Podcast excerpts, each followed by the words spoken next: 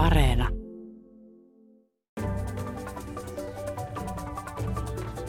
Tänään me puhumme maailman konflikteista ja niiden vaikutuksesta EU-hun ja EUn konflikteista ja puhumme myös siitä, että minkälaisia konflikteja on mahdollisesti odotettavissa ja mikä on koronan vaikutus konflikteihin ja vaikka nyt tällä hetkellä Afganistanin tilanne onkin hyvin vakava, tällä kertaa me emme puhu siitä asiasta kovin paljon, koska Tämä haastattelu tehtiin viime perjantaina ja tilanne on taas muuttunut viime perjantaihin verrattuna.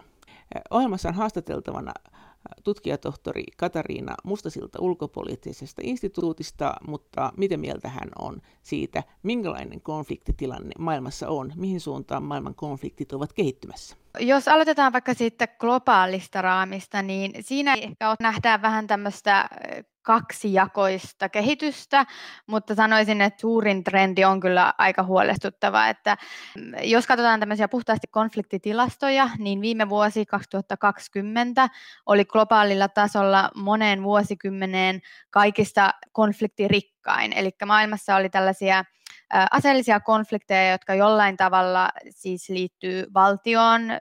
Useimmat niistä on tämmöisiä niin kuin valtion, valtioiden sisäisiä konflikteja. Nykypäivänä aika harvakseltaan on tämmöisiä aseellisia konflikteja valtioiden välillä. Mutta joka tapauksessa näitä aseellisia konflikteja laskettiin viime vuonna olevaksi 56, mikä on siis hyvin korkea luku. Näistä suurin osa 30 tapahtui Afrikassa, Afrikan mantereella, ja viime vuosina ollaan nähty hyvin tämmöistä huolestuttavaa kehitystä siellä konfliktien määrän nousussa, varsinkin siis tällaisten maiden sisäisten konfliktien määrässä. Usein nämä konfliktit kyllä nykypäivänä on jonkin verran ei niin tappavia kuin aikoinaan, eli se on toisaalta sitten tämmöinen ehkä positiivisempi trendi, että ihan sellaisia uhrilukuja ei nykypäivän konflikteissa keskimääräisesti nähdä kuin esimerkiksi 90-luvun alussa ja puolivälissä tietysti silloin Ruanda ja Jugoslavian hajoamiseen liittyvät sodat oli hyvin, hyvin tappavia.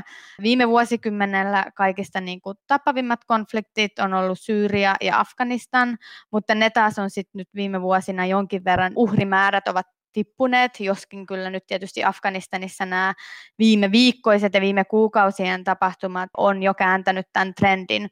Mutta joka tapauksessa tämmöiset niin kuin hyvin tappavat sodat on toisaalta vähän ehkä vähentyneet, mutta sitten konfliktien määrä on lisääntynyt melko selvästikin. Ja totta kai edelleen niin kuin siviilejä kuolee ja taisteluissakin kuolee paljon ihmisiä. Ja toisaalta kun nämä monet konfliktit on tämmöisiä niin kuin maiden sisäisiä, niin se myös tarkoittaa sitä, että niissä harvoin on tämmöisiä hyvin vahvoja sotamantereita, joilla sitä sotaa käydään.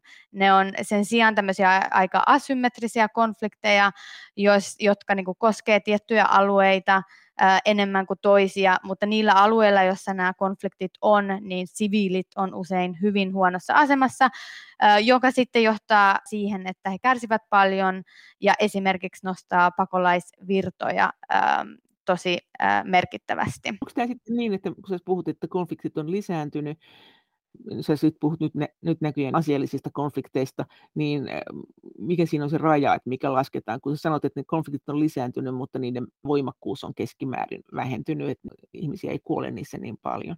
Mm. Onko siinä joku raja? Onko teidän laskujen mukaan, kun te konfliktin tutkijat tutkitte niitä, niin onko tämä joku tämmöinen megakonflikti silloin aina kyseessä? Kyllähän varmaan koko ajan kaikenlaista pikkukonfliktia on. Kyllä, joo. Siis ehdottomasti ylipäänsä tietysti on niin vaikeaa sanoa, eikä millään tavalla ole ehkä semmoista absoluuttista totuutta siihen, että mikä konflikti ylipäänsä on tai mikä on aseellinen konflikti. Että ää, nämä tämmöiset pääasialliset tilastot, jo, joihin luotetaan ja joita käytetään, niin ne ovat tehneet tämmöisiä niin kuin määritelmiä siitä, mitä esimerkiksi aseellinen konflikti tarkoittaa. Ja esimerkiksi tämmöinen Uppsalan konfliktiohjelma, joka on ehkä maailman tunnetuin ja luotetuin, niin he määrittelevät aseellisen konfliktin sellaiseksi tilanteeksi, jossa on kaksi osapuolta, jos on tämmöinen niin valtiollinen aseellinen konflikti, niin silloin ainakin toinen näistä osapuolista on jonkin valtion nykyinen hallitus. Ja sitten vuoden aikana tässä konflikt konfliktissa kuolee ainakin 25 ihmistä suoraan niin kuin konfliktiin liittyvissä taisteluissa, niin tällaista tilannetta siis pidetään sitten aseellisena konfliktina ja, ja hyvin niin kuin, oikeutetusti ja kriittisesti välillä kysytään sitä, että no minkä takia juuri 25, ja kyllähän se on aika tämmöinen niin kuin, tietyllä tavalla absurdi raja, pyykki siihen, joka, joka on yhdessä sovittu. Mutta se, mitä tarkoitin sillä, että nämä konfliktit ei keskimäärin ole niin tappavia kuin ehkä aikaisemmilla vuosikymmenillä, niin esimerkiksi voidaan katsoa tämmöisten sotien määrää ja niiden kuollettavuutta. Ja sodiksi yleensä lasketaan sellaiset tilanteet, joissa vuoden aikana yli tuhat ihmistä kuolee suoraan näissä taisteluissa. Suurin osa näistä 56 aseellisesta konfliktista joihin viittasin, niin ei ole tällaisia. Mutta sitten tietysti tämän lisäksi pitää ottaa huomioon myös kaikki ne uhrit, jotka tulevat esimerkiksi näiden aseellisten ryhmien harjoittaman väkivallan seurauksena, joka suoraan kohdistuu erilaisiin siviiliryhmiin. Ja se on huolestuttavaa, että mitä ollaan viime, viime vuosina nähty on, että tämmöinen väkivalta, joka suoraan kohdistuu siviileihin sekä näiden tämmöisten ei-valtiollisten aseellisten ryhmien toimesta, mutta sitten myös valtiollisten joukkojen toimesta, ja nä, tämä usein tapahtuu siis konfliktitilanteissa, niin tällainen väkivalta siviilejä kohtaan on noussut.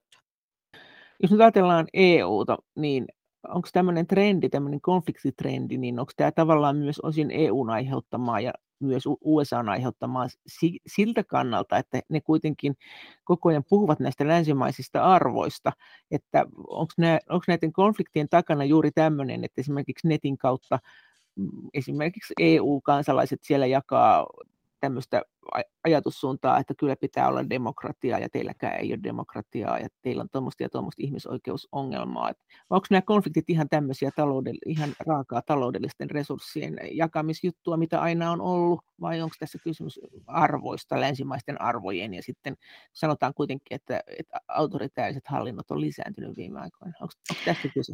No ehkä lähtisin tuosta autoritaaristen hallintojen lisääntymisestä, että kyllä monissa näissä nykypäivän aseellisissa konflikteissa, varsinkin näissä maiden sisäisissä aseellisissa konflikteissa ja myös tämmöisissä asettomissa konflikteissa, ja puhutaan esimerkiksi väkivallattomista vastarintaliikkeistä tai väkivallattomista kansannousuista, jotka sitten saattavat äityä ja eskaloitua aseellisiksi, niin kuin nyt esimerkiksi klassisena esimerkkinä arabikevään jälkimainingit ja Syyrian ja, ja Libyan ää, kehitykset varsinkin.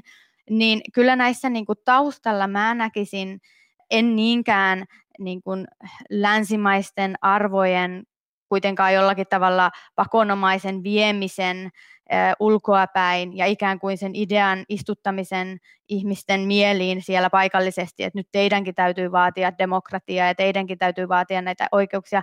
Kyllä itse näen ja niin kuin oman tutkimuksen kautta olen havainnut, että, että kyllä tietyllä tavalla semmoinen niin kuin omien oikeuksien ja vapauksien hyvän hallinnon ja, ja varsinkin niin kuin oikeudenmukaisen hallinnon vaatiminen on melko semmoinen globaali halu ja toive kansalaisten ja ihmisten keskuudessa. Että ei se ole mikään semmoinen välttämättä länsimaa- länsimaalaisten yksin oikeus ja ajatus, että olisi kivaa, jos täällä meidän yhteiskunnassa minä ja minunkin ryhmäni saisivat samanlaiset oikeudet, poliittiset ja taloudelliset. Että kyllä nykyaikaisissa tietysti konfliktit syttyvät aina hyvin monisyisten prosessien tuloksena, eikä voida osoittaa sormella jotain tiettyä yhtä tekijää, joka globaalisti aiheuttaa konflikteja. Mutta itse ehkä kuulun siihen koulukuntaan, joka korostaa tällaisen niin kuin huonon hallinnon, eriarvoisen hallinnon, poliittisen sorron vaikutusta konfliktien taustalla, varsinkin tällaisten maiden sisäisten konfliktien taustalla. Sitten tietysti voidaan puhua siitä, että millä tavalla esimerkiksi EU jäsenvaltiot ja EU myös niin kuin, blokkina ja Yhdysvallat, niin minkälaista ulkopolitiikkaa nämä toimijat on harjoittaneet suhteessa esimerkiksi sellaisiin hallintoihin, jotka ovat olleet aika sortavia ja jotka ovat autoritaarisia tai ovat kehittymässä autoritaarisempaan suuntaan, joka siis on myös tämmöinen globaali trendi tällä hetkellä, jota nähdään, ja millä tavalla sitten se politiikka ää, suhteessa tällaisiin hallintoihin, jotka aiheuttavat paljon tyytymättömyyttä näissä valtioissa itsessään, yhteiskunnissa ja varsinkin tietyissä kansalaisryhmissä, niin millä tavalla se sitten vaikuttaa lyhyellä ja pitkällä tähtäimellä maiden sisäiseen vakauteen. Ja tietysti esimerkiksi myös EUn suuntaan on ö, nostettu kritiikkiä, että, että ikään kuin niin kauan kuin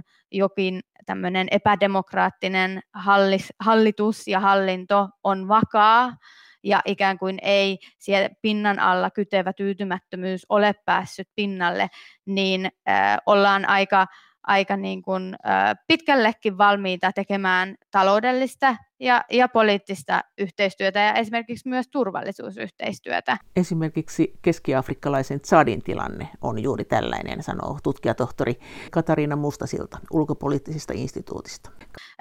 Esimerkkinä mainitsisin esimerkiksi eurooppalaisten valtioiden, varsinkin Ranskan, mutta, mutta myös muiden ja, ja niin kuin EUn yhteistyön esimerkiksi Chadin hallituksen kanssa, joka, jota on pidetty tämmöisenä hyvin tärkeänä strategisena kumppanina tässä taistelussa tällaisia äärijärjestöjä ja väkivaltaisia ekstremismiryhmiä vastaan. Ja sitten toisaalta taas Chadin hallinto koetaan paikallisesti melko sortavaksi ja, ja valtion sisällä on paljon tyytymättömyyttä, joka voi tulevaisuudessa aiheuttaa epävakautta tällä, tällä alueella tai, ja, ja, ja Chadissa ylipäänsä. Ja sitten voidaan niinku kysyä, että sit jos jossain kohtaa tulevaisuudessa epävakaus lisääntyy ja tai jopa konfliktit lisääntyvät Chadissa tai eskaloituvat, niin minkälainen rooli eurooppalaisilla valtioilla ja toimijoilla on ollut siinä, että ollaan tuettu ja tehty yhteistyötä tällaisen hallinnon ja hallituksen kanssa. EU on myös perustanut uuden noin 5 miljardin euron rauhanrahaston, jonka avulla on tarkoitus maksaa EUn sellainen ulko- ja turvallisuuspoliittinen toiminta, jolla on sotilaallinen tai puolustuksellinen ulottuvuus ja näitä rahoja annetaan myös EUn ulkopuolisille tahoille, sellaisille tahoille, joiden EU katsoo näitä rahoja voivan hyödyllisesti käyttää. Tämä rahasto on tarkoitettu käytettäväksi vuosina 2021-2027. Mm, Tutkijatohtori Katariina Mustasilta ulkopoliittisesta instituutista on jonkun verran kritisoinut tätä rahastoa. Kyllä, joo, ja tässäkin, tässä Euroopan rauhanrahastossa myös niin kuin hyvin selkeästi ehkä tulee se jännite EUn sisällä ja varsinkin EUn yhteisessä ulko- ja turvallisuuspolitiikassa tällä hetkellä oleva jännite, tai jonka ainakin itse ää, näen siellä olevan juuri sen välillä, että toisaalta koetaan, että on tarve olla tehokkaampi ja ikään kuin vakavasti otettava toimia näissä turvallisuuskysymyksissä. Ja e, tämän Euroopan rauhanrahastonhan taustalla on yhtenä tekijänä se, että koetaan, että EUn vaikutusvalta näissä kumppanimaissa, joissa EU toimii, on kärsinyt siitä, että EU ei pysty yhtä tehokkaasti esimerkiksi antamaan aseellista tai tämmöistä sotilaallista ja puolustuksellista tukea kumppaneilleen kuin esimerkiksi Venäjä tai Turkki tai muut ulkovallat, jotka esimerkiksi juuri Afrikassa ovat pyrkineet nostamaan omaa profiiliaan. Että siinä taustalla kyllä hyvin, hyvin niin kuin selkeästi on tämmöinen niin geopoliittinen kilpailu ja oman aseman vahvistaminen siinä ja pyrkimys siihen, että EU olisi vahvempi turvallisuustoimija. Ja itse olen siinä identifioinut, ja niin on moni muukin, monia vaaroja, joista vakavimpana näkisin kyllä ehdottomasti juuri sen, että varsinkin kun lähdetään yhä enemmän tukemaan jopa sitten joissain tilanteissa tämmöisellä tappavalla välineistöllä tai infrastruktuurilla näitä tiettyjen valtioiden aseellisia joukkoja, niin silloin kyllä saatetaan oikeasti rehellisesti niin kuin aseellistaa tiettyä konfliktin osapuolta, joka monissa näissä konflikteissa on vielä sellainen osapuoli, joka paljon harjoittaa väkivaltaa siviilejä vastaan. Voidaan ottaa esimerkkinä taas Mali, jossa tietysti EU on jo monia vuosia ollut mukana kouluttamassa Malin sotilaita. Ja ja nyt ikään kuin juuri esimerkiksi siihen tarpeeseen tulee tämä Euroopan rauhanrahasto, että on koettu, että tämä koulutus ei myöskään ole niin tehokasta, koska näiden koulutettujen sotilaiden varustetaso on niin huono, että koulutus kärsii. Ja tämä on tietysti ihan niin kuin relevantti pointti, mutta riskinä on tietysti se ylipäänsä tällaisten toimijoiden kanssa suoraan toimimisessa ja ehkä niin kuin sen tuen korostamisessa siinä EUn tuessa, että sitten näyttäydytään jollakin tavalla myös osallisena siihen, että esimerkiksi tiettyjä siviiliryhmiä kohtaan harjoitetaan aseellista väkivaltaa. Ja itse asiassa viime vuonna Malin valtio tilastojen mukaan eh, valitettavasti tappoi enemmän siviilejä kuin Malissa toimivat nämä eh, radikaali ekstremismi ryhmät.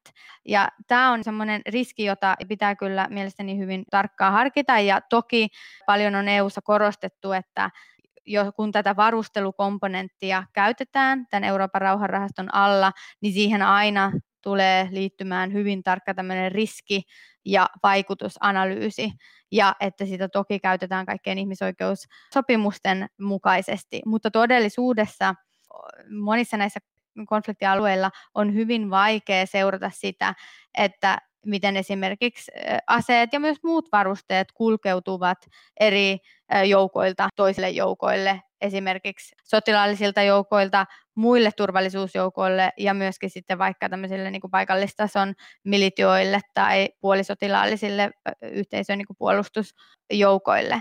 Niin tämä on niin kuin tietyllä tavalla se yksi riski, mutta siihen tosiaan paljon antaa paineistusta juuri se koettu tarve, että, että pitäisi olla vahvempi ja vakavasti otettavampi tekijä tässä geopoliittisessa ympäristössä ja turvallisuustoimijana. Samaan aikaan kuitenkin sanoisin, että EUlla on myös edelleen paineita ja EU kyllä edelleen kehittää myös sitä sellaista niin kuin pehmeämpää puolta. EU itse pyrkii esittämään niin, että, että esimerkiksi tämä Euroopan rauhanrahasto on vain yksi osa ja tärkeä osa tätä yhdennettyä lähestymistapaa konflikteihin ja kriiseihin, jossa myöskin sit tehdään paljon muuta. Eikö tämä nyt päinvastoin näytä siltä, että vaikka sä sanot, että kyllä tässä nyt pitäisi miettiä asioita, niin kyllä tämä niin tähän suuntaan on menossa.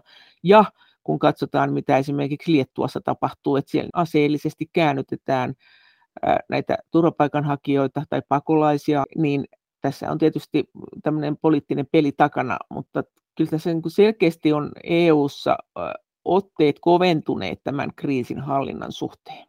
Miten sä sen näet tuon Malin tilanteen? Annettiin aseita valtiolle, joka ampui siviileitä. Kyllähän EU:ssa on myös maita, jotka on ampuneet näitä mereltä tulevia turvapaikanhakijoita.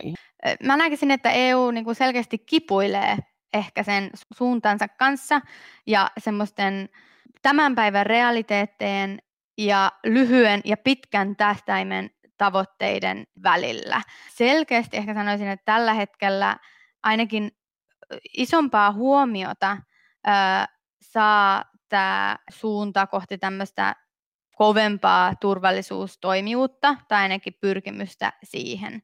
Ja ylipäänsä EU-maiden tasolla, niin kuin mainitsitkin, on otettu niin kuin hyvin semmoisia ehkä ihmisoikeuksien kannalta kyseenalaisia toimia paikoin käyttöön. Ja tietysti taas sanoisin, että, että EUn 27 jäsenmaasta löytyy hyvin erilaisia hallituksiakin tällä hetkellä, ja on totta, että esimerkiksi EUn sisällä on tällä hetkellä sellaisia jäsenvaltioita, jotka on mukana tai jo, joita koskettaa tämä niin kuin autorisoitumistrendi ja tiettyjen niin kuin oikeusvaltioperiaatteiden ja ihmisoikeusperiaatteiden niin kuin kyseenalaistuminen äh, hallitusten toiminnan alla.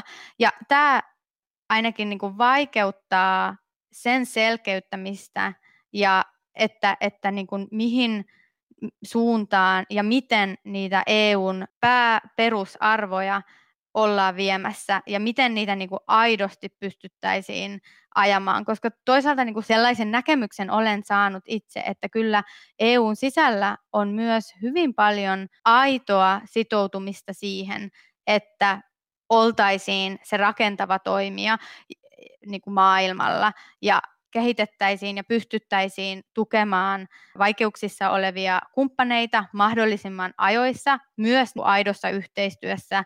Sehän näyttää, jos ajatellaan EUta ja kriisiä ja näitä rahoja, että EU paljon helpommin jäädyttää Itä-Eurooppaan päin näitä rahoja, kun Itä-Eurooppa tekee jotakin kyseenalaista tai jotakin, mitä EU ei hyväksy niin humanistisessa tai demokratian mielessä, mutta sitten tuntuu, että esimerkiksi Afrikan maiden suhteen, tai siis Pohjois-Afrikan maidenkin suhteen, niin kyllä sitä rahaa vaan sinne lähetetään, vaikka esimerkiksi just Irakin kanssa näitä palautuskuvioita ei saada järjestettyä. Et silloin yhtäkkiä näitä ei tuukkaan näitä sanktioita. Nyt tuntuu, että aina kun Itä-Euroopassa joku tekee jotakin, niin lisää erilaisia sanktioita kyllä heti paukahtaa. Tästä mm. ei tule Afrikkaan päin. Totta kai niin kuin kaikki nämä tilanteet on taas niin sen poliittisen neuvottelun ja harkinnan varassa. Ja se tietyllä tavalla määrittää paljon sitä, että minkälaisiin tilanteisiin reagoidaan ja millä Mut tavalla. Mutta miksi se menee näin? Miten, mikä siinä on se mekanismi, että minkä takia sen rahoituksen jäädyttäminen itäänpäin ja näiden sanktioiden, joista sitten tulee taloudellisia seurauksia eri maille ja teollisuudelle, niin se on niin paljon helpompaa kuin Afrikkaan päin? No tässä voi olla taustalla sellaisia asioita niin kuin strateginen tärkeys tiettyjen alueiden. Afrikka on meille tärkeämpi kuin Itä-Eurooppa, vai tarkoitatko, että Itä-Eurooppa on meille tärkeämpi kuin Afrikka? No ehkä tässä tilanteessa sanoisin, että varsinkin tietyille EUn itäisille jäsenille, niin tietysti esimerkiksi Itä-Eurooppa on tärkeämpi edelleen. Ja sitten voi myös olla, että se saa paljon enemmän huomiota ja silloin se painostus ja paine EUta ja myös jäsenmaita neuvostoa kohtaan on suurempaa kuin silloin, kun se kriisi tai tilanne tapahtuu jossain esimerkiksi Saharan eteläpuolisessa Afrikassa, joka ei kuitenkaan vielä yleisellä tasollakaan saa samanlaista huomiota. Mutta onhan tämä pakolaistilanne ollut se, että jos siellä ei suostuta ottamaan vastaan sellaisia turvapaikanhakijoita, jotka ei ole oikeutettu siihen, niin jos he itse halua mennä sinne, ja tästä on, on keskusteltu jo vuosikausia, ja silti tästä ei ole tullut taloudellisia sanktioita esimerkiksi Irakille, niin onhan se aika hämmästyttävää, että miten se nyt näin hidasta sitten tässä on. Kyllä, voi, ihan oikeutetusti näin sanoa, että jos katsotaan, missä toimitaan ja millä tavalla, niin kyllä tämmöiset niin kuin strategiset harkinnat, joihin tietysti liittyy paljon sitä sitten, että mi- mietitään, että mitä tietyillä sanktioilla esimerkiksi voitaisiin sitten menettää. Varmasti myös harkitaan sitä, että mitä, millä tavalla ne sitten oikeasti vaikuttaisivat kuhunkin paikalliseen hallitukseen. Tutkijatohtori Katarina Mustasilta ulkopoliittisesta instituutista. Mitä kriisejä EU:ssa on nyt tulossa? Mitä sä näet, että mitä on nyt lähiaikoina tulossa tai tulevina vuosikymmeninä? Onko nyt jotakin itämässä jotain uusia konflikteja? EUn sisällä, jos puhutaan EUn alueesta, niin tietysti ollaan siinä mielessä onnellisessa ja melko vakaassa asemassa, että me ollaan nautittu tämmöisestä niin kuin sekä negatiivisesta rauhasta, eli aseelliset konfliktit loistavat ikään kuin poissaolollaan, että sitten positiivinen rauha on myös tilastojen ja tutkimusten mukaan hyvin korkealla tasolla Euroopassa verrattuna ja EU:ssa varsinkin verrattuna muihin alueisiin. Ja tämä positiivinen rauha taas viittaa siihen, että juuri tällaiset hyvän hallinnon periaatteet ja instituutiot toimivat kohtuu hyvin ja niin, että silloin kun poliittisia kiistoja ja konflikteja syntyy, niin ne pystytään rakentavasti ja rauhanomaisesti selvittämään instituutioiden tasolla väkivallattomasti. Paitsi, siis tämä puolella ja Unkarihan on tällä hetkellä EUn sisällä. Kyllähän tässä nyt jotakin konfliktin ilmapiiriä havaittavissa näiden maiden ja EUn suhteen.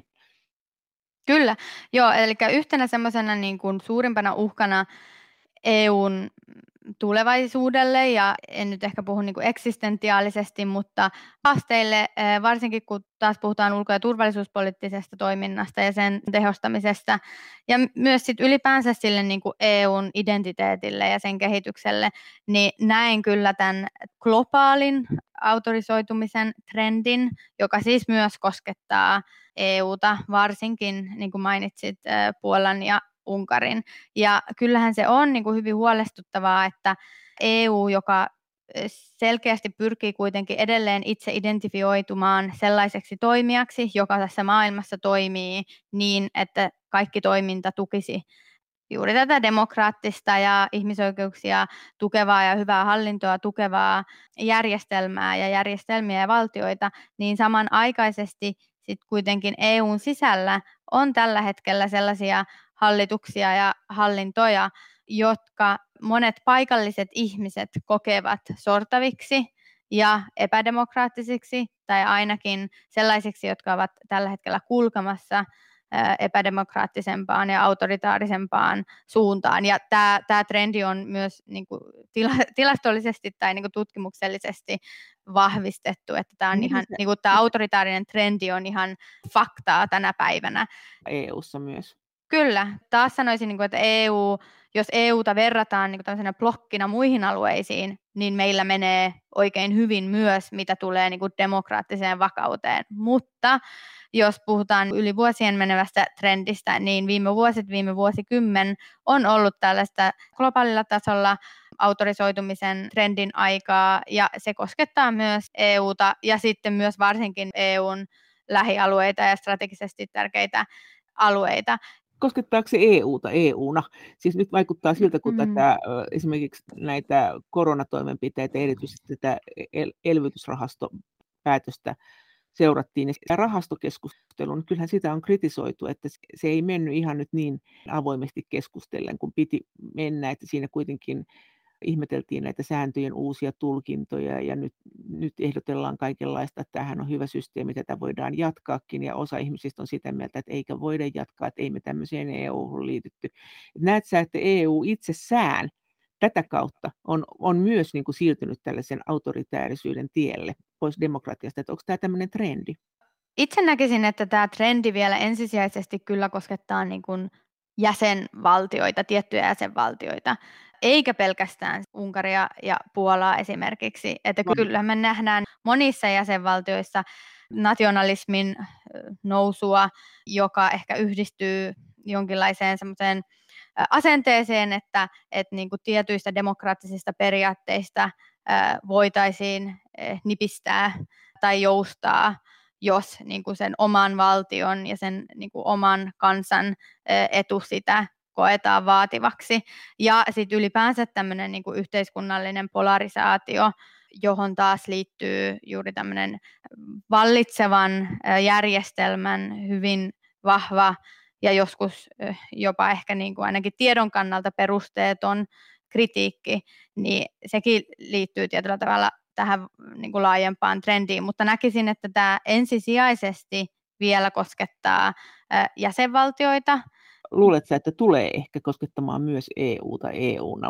Oletatko että tämä saattaa tämä aate levitä?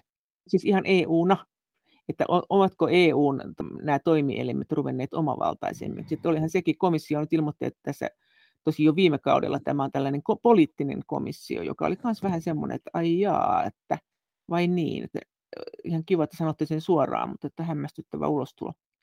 Ehkä mä näkisin tämän taas sit vähän erilaisena trendinä, että tämän komission kehityksen eh, ehkä itse laittaisin tämän tämmöisen niin kuin geopoliittisen murroksen alle ja niin kuin ehkä sen pyrkimyksen alle, että EUsta tulisi tällainen tehokkaampi ja vakavasti otettavampi toimija kansainvälisen pelin tasolla suhteessa oh. muihin geopoliittisiin äh, toimijoihin, joista muut ovat siis kansallisvaltioita, joka mm. tekee tilanteesta haasteellisen EUlle. Ja tähän tietysti niin kuin vaikuttaa myös tietysti e, se, että minkälaisia hallituksia EU-jäsenvaltioissa on vallassa ja minkälaisia tilanteita EU-jäsenvaltioissa on, mutta että näkisin ehkä sen niin kuin EU-instituutioissa tapahtuvan kehityksen erillisenä ää, tästä niin kuin autoritaarisesta kehityksestä, jota ollaan nähty myös taas niin kuin globaalilla tasolla, jossa taas on niin kuin enemmän kyse siitä, että melko suorastikin kyseenalaistetaan semmoisia ennen universaaleina ää, nähtyjä tavoitteita ja periaatteita, niin kuin, okay.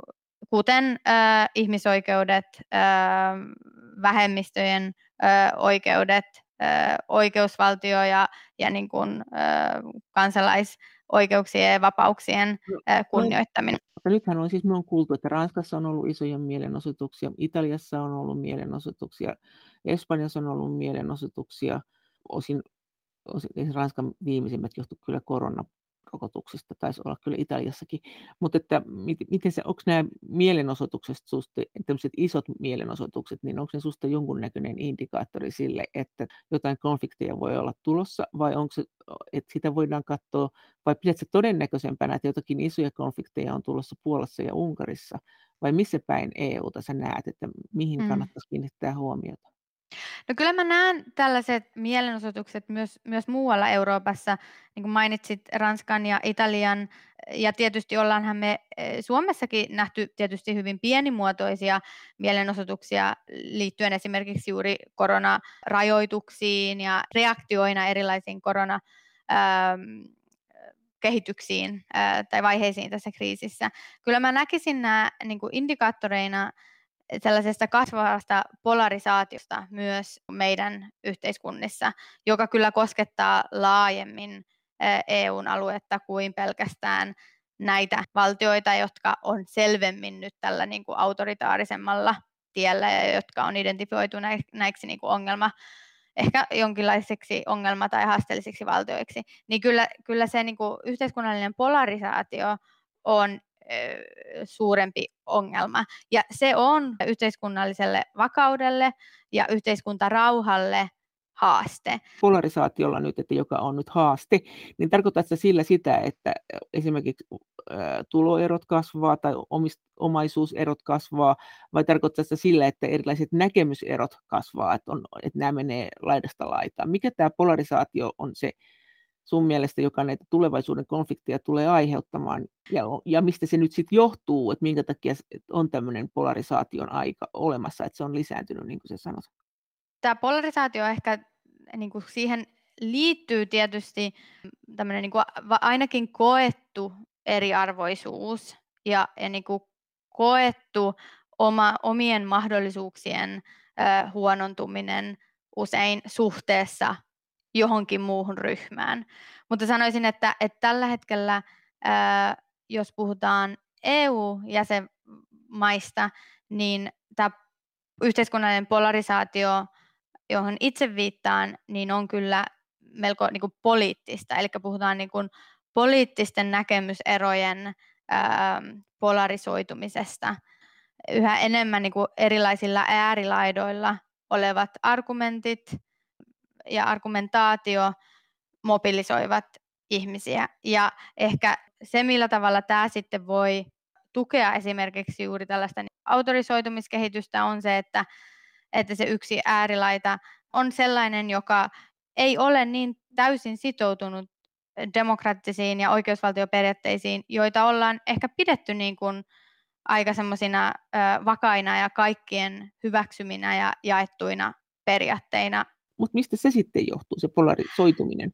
Yksi semmoinen trendi, joka on koettu, että se, se eskaloi tätä polarisoitumista ja tukee sitä, niin on meidän yhä kasvava äh, digitalisoituminen. Ja sen kautta sitten taas digitalisoituminen ja digitalisaatio, ne ei niin kuin itsessään ole missään nimessä niin kuin huonoja asioita, mutta sitten varsinkin tämmöinen niin sosiaalisen median kautta yhä nopeammin ja laajemmalle välittömästi leviävä disinformaatio ja siis polarisoiva poliittinen viestintä, mutta sitten myös ihan aidosti disinformaatio ja e, erilaiset nykyään jopa aivan täysin valheelliset tai tekaistutkit viestit, niin ne polarisoivat.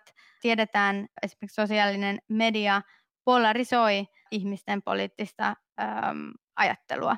Tutkijatohtori Katarina Mustasilta ulkopoliittisesta instituutista.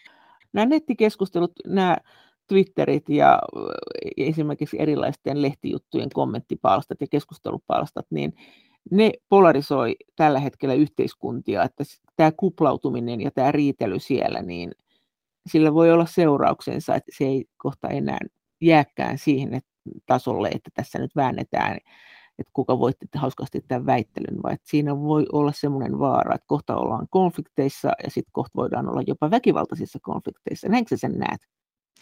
No mä näen, että ehkä se ensinnäkin ja niin kuin realistisesti uhka on penenevälle polarisaatiolle, joka taas sitten uhkaa esimerkiksi meidän niin kuin demokraattisten yhteiskuntien toimintaa esimerkiksi siinä mielessä, jos osa ihmisistä todellakin alkaa uskoa niin, että itse asiassa tämä demokraattinen järjestelmä ei välttämättä kaikki ne oikeuksineen ja vapauksineen ole se paras järjestelmä ja tähän ei minun tulisi osallistua, niin silloin se tietysti heikentää meidän demokraattista yhteiskuntaa ja, ja sen, se, mitä sitten niin kun, konkreettisesti tapahtuu, niin ehkä siinä niin olisin vielä melko varovainen minkälaisissa niin kuin apokalyptisissa tai hyvin eskaloituneissa skenaarioissa. Ja se on sen takia, että meillä kuitenkin on vielä niin enemmistö, joka hyvin vahvasti luottaa ja pitää legitiiminä meidän demokraattisia instituutioita. Miten sä näet tämän uskonnollisten konfliktien tulevaisuuden EU-alueella? Mikä tämä tilanne susta nyt on? No jos puhutaan siis tämmöisistä äh, jihadistisista iskuista äh, ja konflikteista, jotka vaikuttavat Eurooppaan, niin niissähän on nyt nähty viime vuosina äh, jonkinlaista laskevaa trendiä, kun puhutaan siis siitä, mitä tapahtuu EUn alueella. Ja tässä ehkä ylipäänsä itse välttäisin itse asiassa sanomasta tai kutsumasta näitä yksinomaan uskonnollisiksi konflikteiksi. Ja ylipäänsä suurin osa tällaisista jihadistisista, siis hyvin valtaosa jihadistisista iskuista, joita ö, luokitellaan terroriskuiksi, ja jihadistisesta aseellisesta toiminnasta tapahtuu konfliktialueella. Siis yli 90 prosenttia itse asiassa kaikista niin terroriskuista tapahtuu konfliktimaissa, aseellisissa konflikteissa ja sellaisilla alueilla. Eli taas ehkä korostaisin sitä, että, että se niin kuin uhka itse asiassa Euroopassa on verrannollisesti pieni. Tämä ei tietystikään tarkoita sitä, että vähättelisin sitä uhkaa. Ja paljon on tehty työtä ja tehdään koko ajan työtä EUnkin tasolla ja jäsenvaltioiden tasolla sitä varten, jotta näitä iskuja estettäisiin ja esimerkiksi radikalisoitumista ennaltaehkäistäisiin ja se on toki niin kuin hyvin tärkeää. Mutta sanoisin, että, että tällä hetkellä se, millä tavalla tämmöinen jihadistinen liikehdintä ja aseellinen väkivalta ja terrori-iskut vaikuttavat EU-hun, niin se eniten kyllä kääntyy nyt tällä hetkellä sinne meidän eteläiseen naapuriin ja Saharan eteläpuoliseen Afrikkaan, ja siellähän EU yhä enenevissä määrin toimii juuri turvallisuustoimijana yhtenä päätavoitteenaan näiden väkivaltaisten ekstremismiryhmien, jotka tällä hetkellä Saharan eteläpuolisessa Afrikassa ovat jihadistisia ryhmiä, niin niiden kukistamiseksi. Mutta entä miten korona on vaikuttanut konflikteihin? Tutkijatohtori Katariina Mustasilta ulkopoliittisesta instituutista. Itse asiassa oman tutkimukseni kautta on saanut sellaisen kuvan, että kyllä tällaiset niin kuin jihadistiset ryhmät, nyt jos puhutaan niistä esimerkiksi varsinkin siellä Saharan eteläpuolisessa Afrikassa, mutta myös esimerkiksi Lähi-idässä, niin pyrkivät kyllä käyttämään hyväkseen tätä koronapandemiaa. Se, kuinka hyvin he ovat pystyneet sitä tekemään, on toinen asia, mutta esimerkiksi omassa retoriikassaan monet ryhmät viittasivat siihen, että nyt meidän vastapuolet, oli se sitten se paikallinen valtio ja paikallishallinto ja viranomaiset ja tai kansainvälinen yhteisö tietyllä alueella ja, ja toimijat siellä, ovat heikommassa asemassa koska tämä koronakriisi, joka nyt heikentää heitä ja, ja vaikeuttaa toimintaa, ja meidän tulisi ottaa niin kuin tästä ikään kuin kaikki irti. Ja itse asiassa viime vuonna monien näiden ryhmien aktiviteetit ja väkivaltaiset iskut lisääntyivät. En nyt sanoisi, että, että suoraan koronan takia, mutta ainakin tämmöisellä niin kuin symbolisella ja poliittisella tasolla kyllä pyrittiin ottamaan hyöty irti tästä korona, kriisistä. Ja sitten toisaalta pyrittiin ottamaan esimerkiksi Al-Shabaab Somaliassa jossain kohtaa sitten ainakin retorisesti kommunikoi, että he ovat perustaneet tämmöisen niin kuin koronahoito klinikan, eli pyrittiin myös ikään kuin näyttämään, että pystytään hoitamaan ja vastaamaan tähän kriisiin jopa ehkä paremmin kuin, kuin sitten niin kuin paikallishallinto, joka sitten taas ei välttämättä kerro yhtään siitä, siitä mitään, miten oikeasti vastattiin tai mitä oikeasti tehtiin, mutta että tätä, tätä on käytetty ja viime vuonna tämmöinen niin ei-valtiollisten aseellisten ryhmien väkivalta pahentui suhteessa aikaisempiin vuosiin. Et sinänsä niin kuin sanoisin, että Euroopassakin en, en usko, että sit, no ehkä ihan niinä kuukausina, kun kaikki, kaikki olivat niin kuin erilaisissa lockdown-tilanteissa, niin totta kai ja rajojen sulkeminen on vaikeuttanut liikkumista siis aivan kaikille ja sillä voi jonkinlainen vaikutus olla ollut, mutta siitä varmasti pitäisi olla vielä enemmän, enemmän tutkimusta. Ja sitten taas toisaalta voidaan kysyä, että kuinka paljon se, että esimerkiksi ISIS tai varsinkin siis ISIS-järjestö on tietyllä tavalla heikentynyt omien alueellisten menetyksien vuoksi, varsinkin Syyrien ja Irakin kohdalla, niin kuinka paljon sillä on ollut merkitystä sitten tämmöiseen ehkä momentumin menettämiseen Euroopassa. Mutta itse, itse olen enemmän tarkastellut ja keskittynyt tähän jihadistiseen liikehdintään Saharan eteläpuolisessa Afrikassa. Ja se on vielä kyllä ainakin tällä hetkellä melko paikallista. Mm, ja nämä, nämä liikkeet itse asiassa, vaikka ne ovat osa ja ainakin poliittisesti ovat liittoutuneet näiden tämmöisten kansainvälisten terroristijärjestöjen kanssa, niin se niiden niin kuin konkreettinen luonne on kuitenkin itse asiassa hyvin paikallinen ja he paikallisesti, aseellisesti vastustavat paikallisia valtioita ja taistelevat heitä kohtaan ensisijaisesti. Ja usein näillä alueilla valtaosa taistelijoista on paikallisia tämän kyseisen maan ja alueen asukkaita kuin mitään vierastaistelijoita. Et sinänsä ehkä niin kun hyvin vahvojen yhtäläisyysmerkkien vetäminen esimerkiksi ISIS-liittoutuneiden Malissa ja Burkina Fasossa ja Nigerin alueella ö, toimivien ryhmien ja sitten tämän keskus ISIS-organisaation välille on, on aika niin, ö, hankalaa tehdä. No miten sä näet sitten, että mitä seurauksia koronalla noin kriisimielessä on EU-alueella?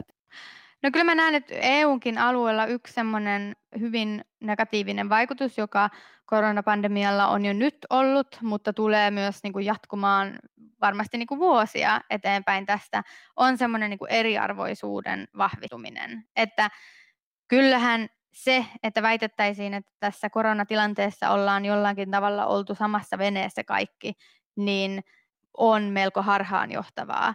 Päinvastoin tutkimukset osoittavat, että myös länsimaissa ja NS-kehittyneissä tai rikkaimmissa valtioissa, niin korona on hyvin paljon ikään kuin pelannut e, olemassa olevien eriarvoisuuden ja tuloerojen ja tilanteiden pussiin. Eli lyhyesti sanottuna niiden tilanne, joilla on ollut huono esimerkiksi tulotaso tai, ja ylipäänsä ehkä niin kuin tulojen epävarmuus on ollut suurta, työllisyystilanne epävarmaa, ylipäänsä semmoinen sosioekonominen tilanne on ollut huonompi ennen koronaa, niin se on huonontunut, kun taas sitten hyväosaisten tilanne on saattanut pysyä samana tai jopa puhutaan näistä kaikista säästöistä, joita meille on kertynyt tässä, kun olemme työskennelleet kotona eikä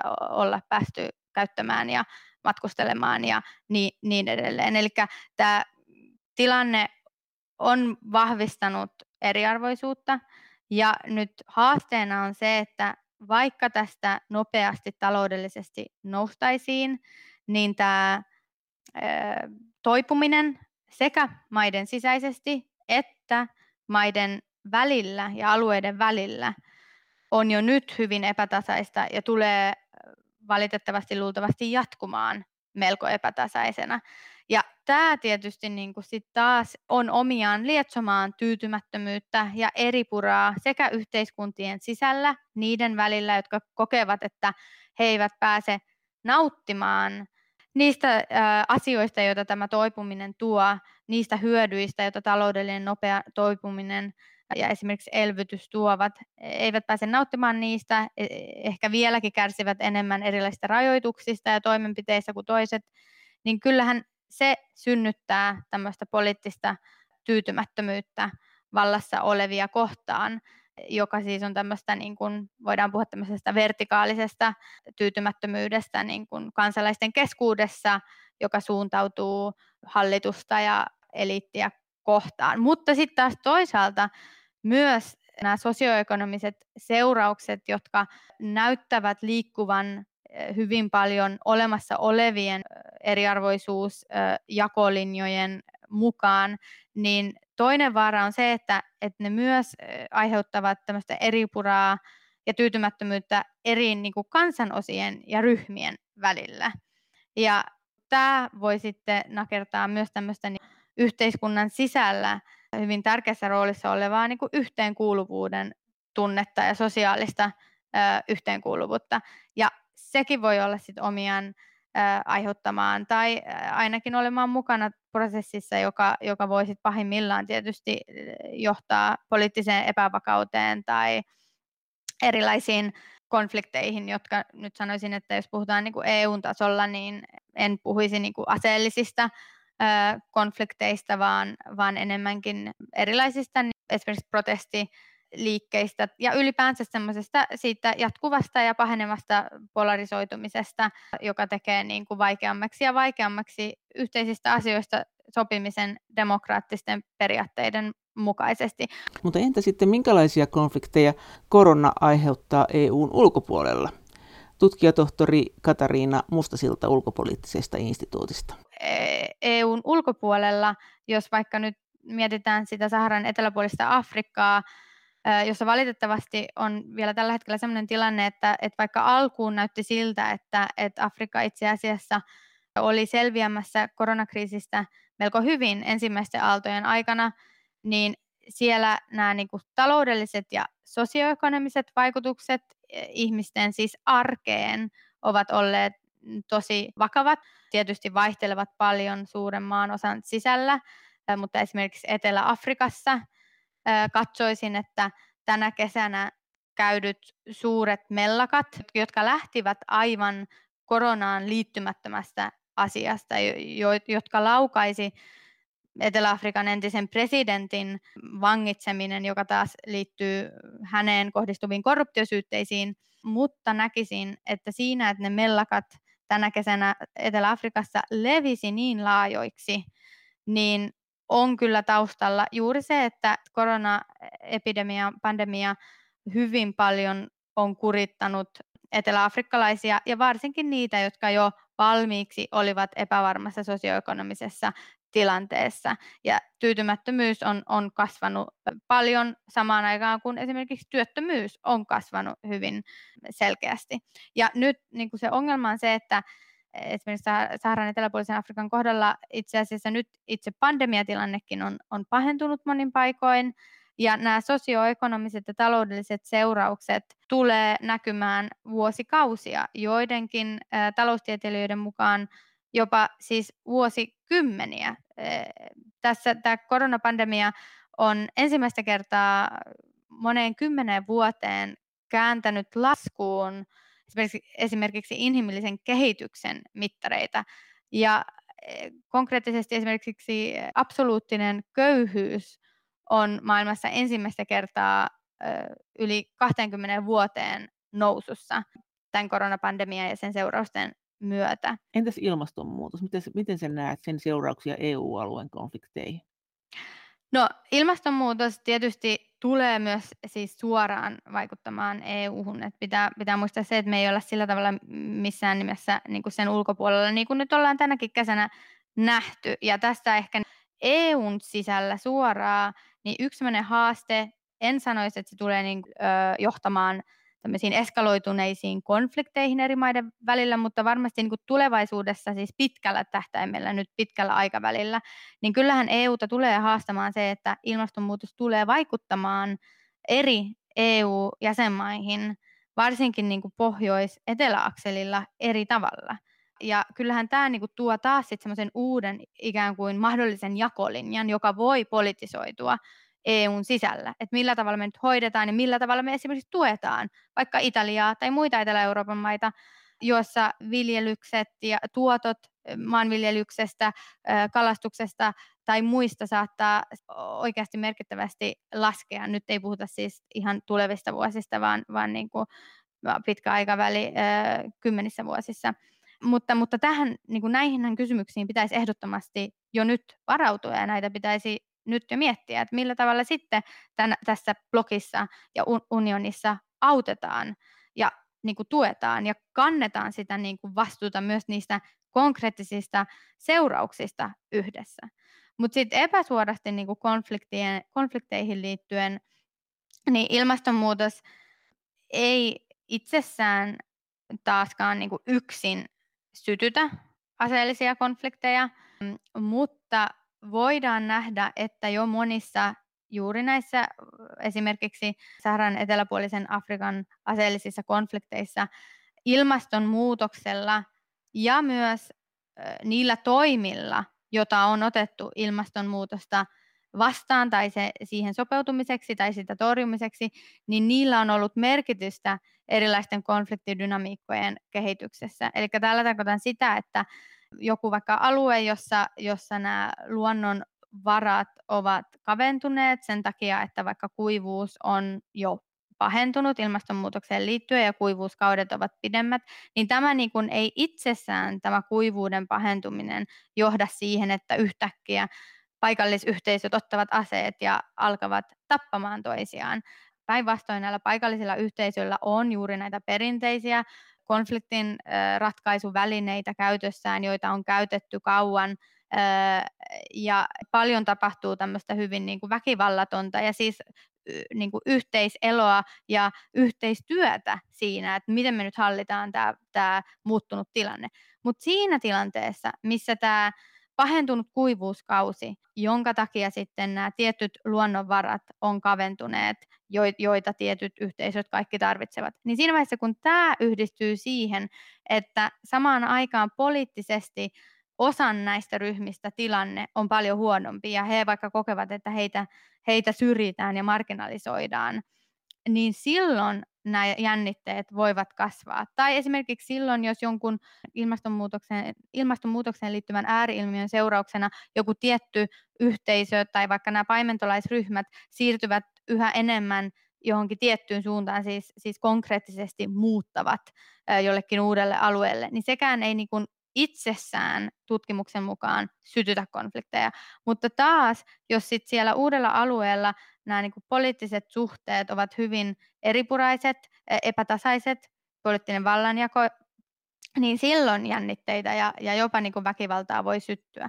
Sitten tähän lisäisin sen, että myös yksi huolestuttava kehitys, jota ollaan nähty varsinkin näissä paikallistason konflikteissa, esimerkiksi Sahelin alueella, josta on tutkimusta, niin on se, että ei pelkästään niin nämä ääriilmiöt itsessään, vaan myös sit tosiaan joskus nämä sopeutumistoimet ilmastonmuutokseen, joita esimerkiksi sitten EU tukee, eli tämä koskettaa EUta siinä mielessä suoraan myös. EU on suuri tukija näissä ilmastotoimissa, niin myös nämä sopeutumistoimet voivat joskus sitten ikään kuin koskettaa negatiivisesti tiettyjä yhteisöjä esimerkiksi tai tiettyjä, e, tiettyä elinkeinoa harjoittavia ihmisiä enemmän kuin toisia. Ja sitten nämä niin kuin sopeutumiskeinot itse asiassa saattavat itse eskaloida jännitteitä ja konflikteja. Ja sen takia olisi hirmu tärkeää, että silloin kun suunnitellaan näitä ilmastonmuutoksen torjumis- ja sopeutumiskeinoja, joista EUkin nyt paljon puhuu ja joihin paljon panostetaan, joka on tietysti hirmu tärkeää,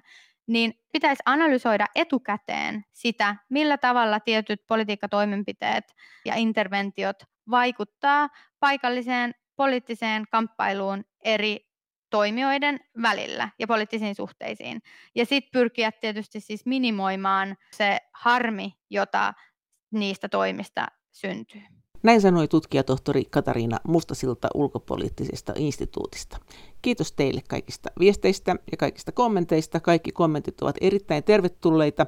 Niitä voi lähettää osoitteeseen maija.elonheimo.yle.fi ja sen lisäksi me voimme keskustella näistä asioista yhdessä Twitterissä aihetunnisteella Brysselin kone.